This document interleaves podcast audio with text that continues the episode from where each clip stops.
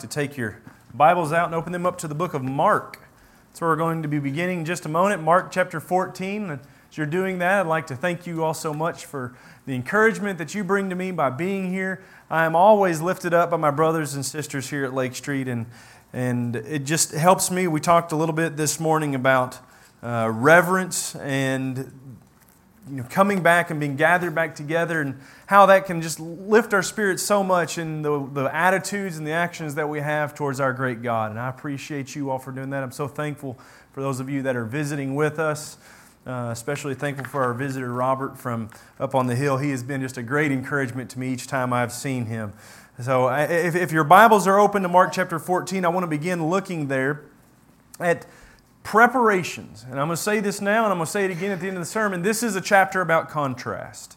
This is a chapter that is intended for us to read through and think about differences that we see in action, in attitude uh, of, of the people that make it up. And so I want to begin by saying that as we jump into this chapter, that we need to be looking for that. We need to be looking for the contrast that we find throughout the scriptures here. I want to begin just by reading the first two verses because what we're going to see is people making preparations for various things. Now, what's happening is the Passover is about to commence. This, this uh, religious holiday for the Jews that is going to be followed up by a seven day, a week long observance of the Feast of Unleavened Bread. And that's where we begin in chapter 1 and verse 2, or chapter 14, verse 1 and 2.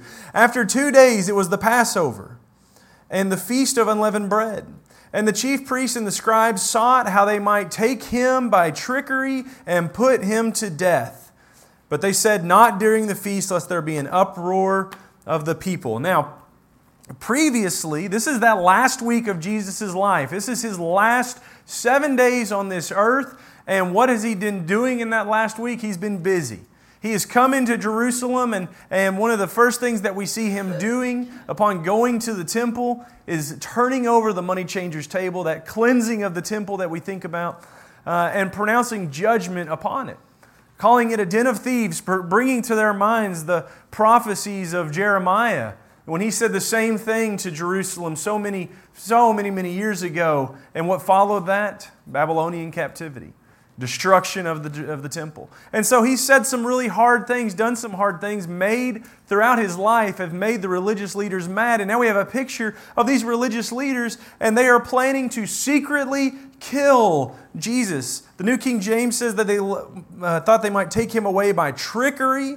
Uh, your translation might say deception. Their intention is to secretly do something about this. He has been busy working in the public eye. He has not done his, his things behind closed doors, but rather in public. He has shown that he has come with power. He is the king. And now they are saying we have to do something about this, but we can't do it in the public's eye because there is a large gathering at Jerusalem. Again, this is the Passover. People have come from all around to celebrate the Passover, and, and Jesus is developing a following amongst many of these people. They look at him maybe not as the Son of God, but at very least a prophet, a man who has come and has done miraculous things, and he is worthy to be listened to. And they say, We know if we do something about this amongst this great crowd, it's going to end badly for us. There will be a riot that might ensue, and that will not be good for, for our lives in a Roman Empire. That's where they're thinking prior to the Passover. Now, I want you to think about where their minds should have been. They should have been thinking about judgment that had been spared. They should have been thinking about deliverance. They should have been thinking about the God of heaven that drew them out of Egypt and, and, and made them who were not a people into a great nation of people. They should have been thinking about what he had done in their lives and how he had passed over their relatives, allowing them to live by the blood of the Lamb spread upon their doorposts. But they were thinking evil, and their hearts were devising evil. And at this point, it becomes abundantly clear that that hard heart has set and is concreted in we are not going to change, and we are determined to do something about this Jesus of Nazareth. Now, in contrast, I want us to read verses 3 through 9. Here it says, And being in Bethany at the house of Simon the leper, as he sat at the table, a woman came, having an alabaster flask of very costly oil of spikenard. Then she broke the flask and poured it on his head. But there were some who were indignant among themselves and said, Why was this fragrant oil wasted? For it might have been sold for more than 300 denarii and given to the poor. And they criticized her sharply. But Jesus said, Let her alone. Why do you trouble her? She has done a good work for me. For you have the poor with you always, and whenever you wish, you may do, good, do them good. But me you do not always have. She has done what she could. She has come beforehand to anoint my body for burial. Assuredly, I say to you, wherever this gospel is preached in the whole world, what this woman has done will also be told as a memorial to her. Now, I want us to see this in contrast to what the religious leaders are doing. Here you have Jesus gathering together with his disciples, and he's gathered together in the house of Simon the leper from Bethany. Number one, Bethany is Jesus' go to place of family fortitude. This is where he goes to be with the people that he loves the most. This is where Mary and Martha and Lazarus are from. This is kind of his home base outside of Jerusalem. When things get tough, when things uh, don't go the way that they seem like they should go, like when he comes to Jerusalem and finds no one in the temple ready to greet him, he goes to Bethany. This is his home away from home. And he's there and he's in the house of Simon the leper. Now, under Jewish law, no one should be in the house of Simon the leper, leper, save maybe Simon himself. So, obviously, it is very likely that this is a person that Jesus has healed. And this just goes abundantly to show the power and the love of Christ. When he would look at someone that everyone else would say, I don't have anything to do with them, because if I come into contact with them, I'm unclean. Jesus, being the Son of God, looked at them and said, I want to have everything to do with them. And when he came into contact with them, he didn't become unclean, they became pure. They were healed. And so it's very likely that this is someone who he has healed. He is in their home, and you have this unnamed woman who brings this oil. And she pours the oil on his head. Now, I want us to first see some, some imagery there. This was the way that kings were anointed. You go back to David and Saul. Samuel was sent to them and anointed their head with oil, showing that God had chosen them to be king. Jesus is being anointed with oil here. The proclamation that has been going out from the beginning, which says, The king has come, the king has come to his city, the king has come to his temple. Now he's being anointed before all these, uh, all, all these people in the house. Here's the king, but I really want us to focus more on the woman and the actions of that woman. She uses a very costly oil to anoint him. I'm sure there, there were much cheaper oils that she could have used. I'm sure there were much cheaper oils that she could have somehow procured and, and, and spent a fraction of what she spent. The disciples are upset by this and they say, We could have sold that for 300 denarii. Now, I, I'm not proficient in the buying and selling practices of the first century. But in my experience, anything that I purchase immediately loses its value. If I want to go and I want to turn around, it can be brand new, still in the box, never been opened, and I can't sell it for what I paid for it. So I'm just going out on a limb to say that whatever this was, this oil that could have been sold for 300 denarii, it probably was worth more. It probably cost her more. But I want you to think especially about what that means 300 denarii. Denarii is the, is the equivalent of a day's wage. The oil that this woman poured out on the head of Christ is very close to the equivalent of a year's worth of wages. If we were to, to, to kind of equate that to our day today, a modern, um, middle of the road yearly income is around $75,000. So let's say it's about $70,000 then. $70,000 worth of oil that she poured out on his head. You see the disciples, they're indignant. We could have done so much with that, and you wasted it, pouring it out on his head. And that shows me something. It shows me that it doesn't matter the value. Some people are always going to complain.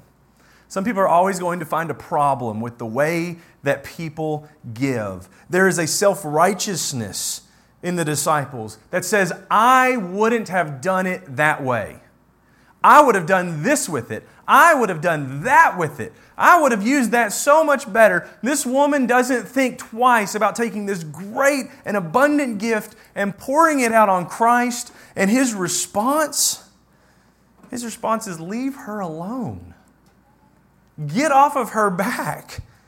She seems to understand better than everyone else here. He says she is preparing me for burial.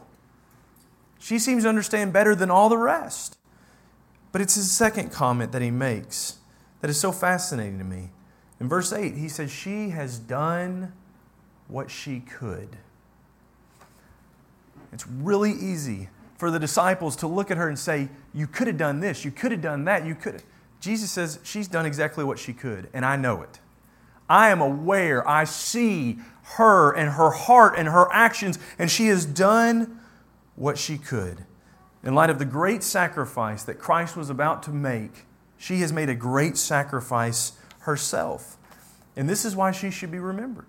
So we contrast that. This picture of people in, in someone's home, someone's home that you, most people would not even be in, and they're preparing Christ at least this woman seems to be preparing Christ for his upcoming death, anointing him with oil, comparing that to the religious leaders that are ready to kill him, seeking a way to do this in private because they're filled with fear of what that might do to their reputation and to their power.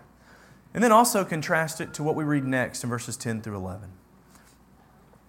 Then Judas Iscariot, one of the twelve, went to the chief priests to betray him to them.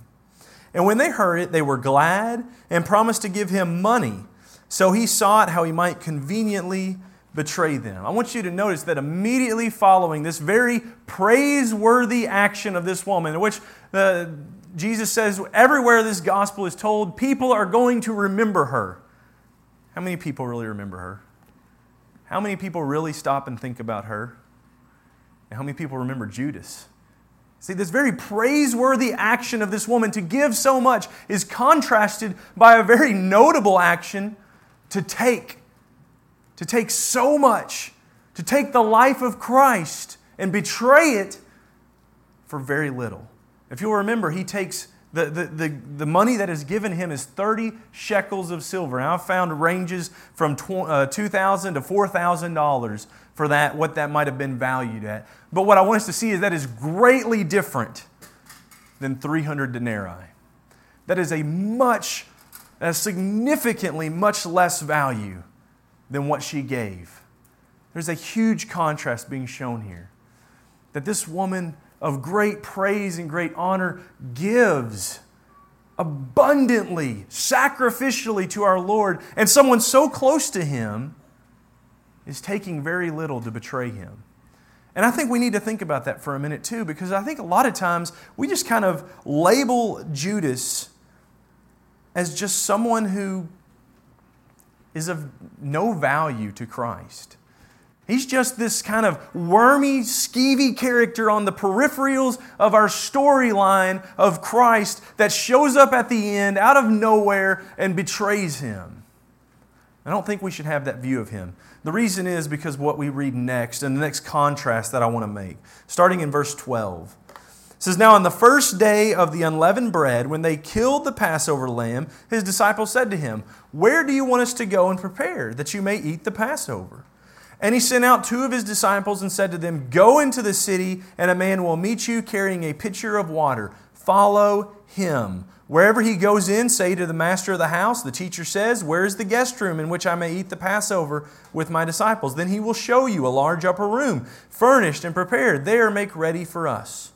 So his disciples went out and came into the city and found it just as he had said to them, and they prepared the Passover. In the evening he came with the twelve. Now, as they sat and ate, Jesus said, Assuredly I say to you, one of you who eats with me will betray me. And they began to be sorrowful and to say to him one by one, Is it I? And another said, Is it I? And he answered and said to them, It is one of the twelve who dips with me in the dish. The Son of Man indeed goes just as it is written of him, but woe to that man by whom the Son of Man is betrayed. It would have been good for that man if he had never been born we need to see the point of Jesus as he prepares to, to observe the Passover and eat the Passover meal at the beginning of the first day of the, the Feast of Unleavened Bread. We need to see the point of all this. The religious leaders are preparing to kill him. Jesus, it seems, is being prepared for burial. Judas is preparing to betray him. But Jesus is still in control. Did you notice everything that he said in that passage? How random. You're going to go here and you're going to find this guy, and he's going to tell you to, to go up to this room, and things are going to be, uh, are going to be in this order or that order. And they found it exactly as he had said. This is very similar to the picture we saw in Mark 11 when he said, Go into the city and you'll find a guy with a donkey and you'll say this and he's going to say that, and everything happens exactly the same way that Jesus said it would happen. It's very similar to as he walked by the fig tree and said, You're going to be withered, you're going to be cursed. And they came back the next day and the fig tree was withered and cursed. Over and over again, he's showing his disciples, I'm not being caught off guard, I'm in control. I know what's happening. We need to see that. This is how things are going to happen. And we need to also see, as I mentioned before, that the person that's going to betray him, Judas, he's not this dark creature that just appears out of nowhere from his worst nightmares to do damage to him. This is a friend. This is someone who is close to him.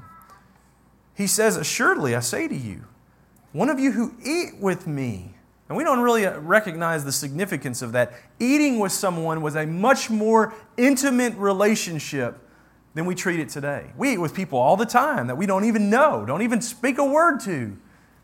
That's not exactly how eating with someone uh, was looked at in, the, in this first century. In Jewish culture, this was an opening of oneself. This was an uh, entering into of relationships. This showed acceptance. It showed love. And he said, It's one of you guys that I'm eating with. In fact, I'm going to narrow it down. It's one of the 12, one of the people that I've chosen who dips with me in the dish. So not only are we eating bread, we're breaking bread together, but we're going to have this moment where our hands are close. We're dipping bread together at the same time. There's a great intimacy with this person. And he's using the same language that David writes with in Psalm chapter 41. Psalm 41, listen to what David says in verse 9. Psalm 41, verse 9, he says, Even my own familiar friend, in whom I trusted, who ate my bread, has lifted up his heel against me. Now, that is a picture that actually looks back, not forwards. It looks back to something that we read not too terribly long ago in our, in our scripture reading. In 2 Samuel chapter 2 Samuel chapter 15. In 2 Samuel 15, David is having trouble with Absalom, his son. He is committing treason. And in chapter 15, we read of a man named Ahithophel.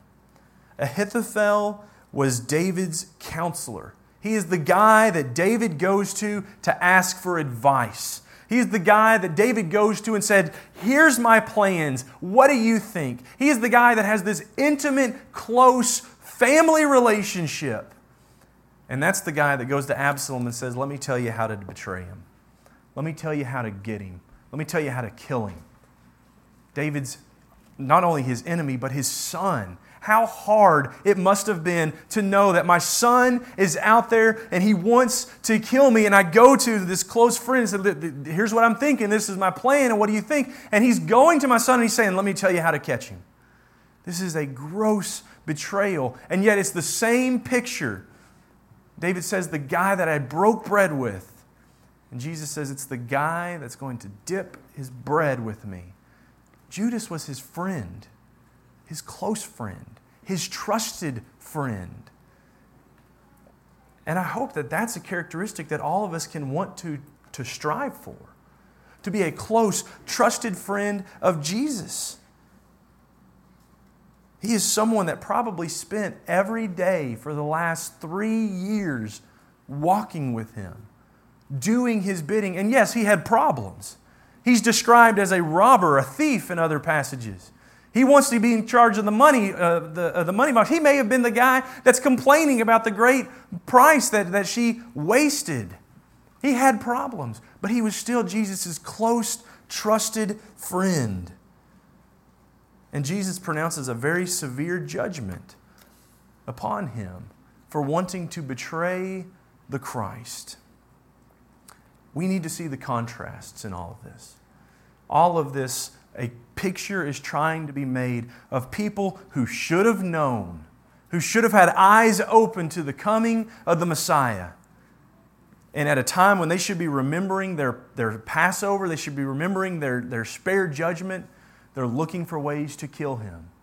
A woman who is giving great amounts of, of, of, her, of her wealth to bless and honor Christ, and a close friend who is taking a very small amount to try and betray and kill him, and a Christ through all of this, despite all the evil, despite everything that's going on around him, who's still saying, I'm a Jew and I need to be taking the Passover right now. I'm not going to be distracted by all this evil. In fact, I want you all to know that despite all this is going on, I'm still in control. I know what's happening. I know what's been said about me. It's going to happen just as it was said.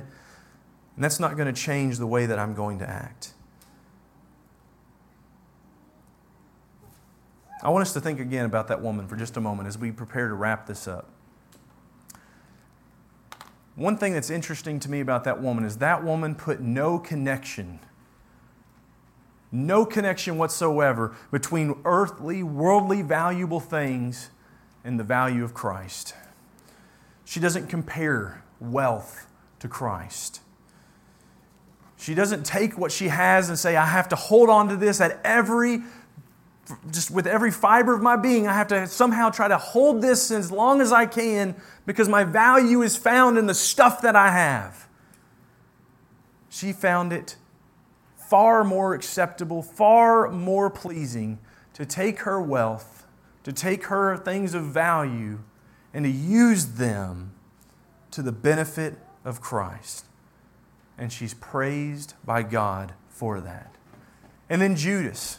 Oh, We'll never be Judas. We don't want to ever even think about us being Judas. But all too often, I'm afraid that people in the world, people in the church, maybe even people in this room, we're more like Judas than we care to admit. And we're less like this woman who says it's not about me, it's not about my stuff, it's about Christ. If we put wealth ahead of Christ, the receiving of wealth, the attaining for wealth, the security of wealth, the comfort of wealth, then we're a lot more like Judas than we care to admit.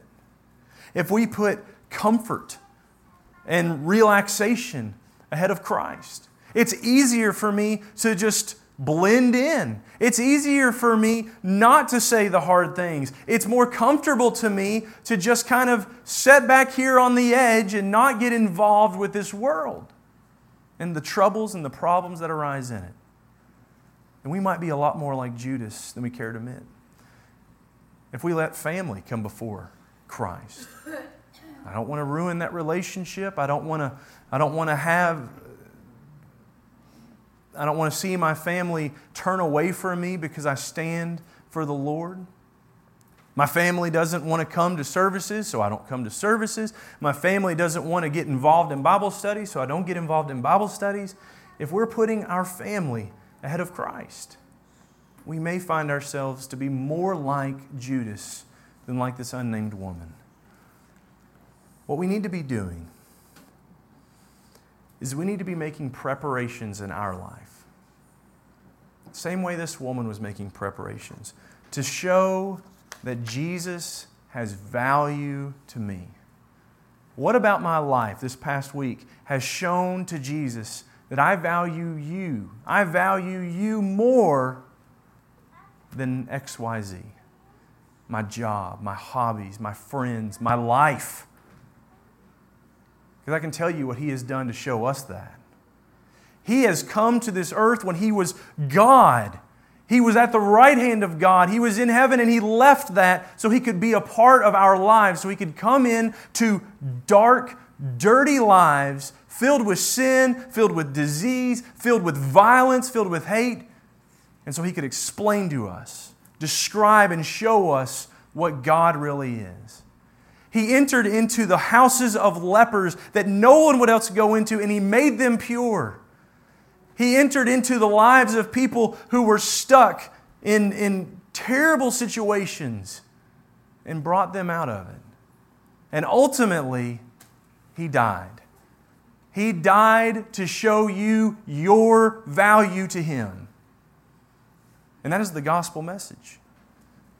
The good news of Jesus Christ, the Son of God, the King. He came to this world so that you could come to His, so that you could be a part of His. Are you making preparations for that? We would like to help you with that this, this morning. If it is your desire, your will to submit yourself to the King and to come and follow Him with all of your heart, to be made like Him in the image of God, and to, to walk in His footsteps and follow His life, which is a life of suffering, it's a life of persecution, but it's also a life of holiness and glory and honor. That's our desire here to walk in that same life and to help one another walk in it as well. If there's something we can do to assist you in, in coming to that today or returning to it, won't you please let it be known as we stand and sing?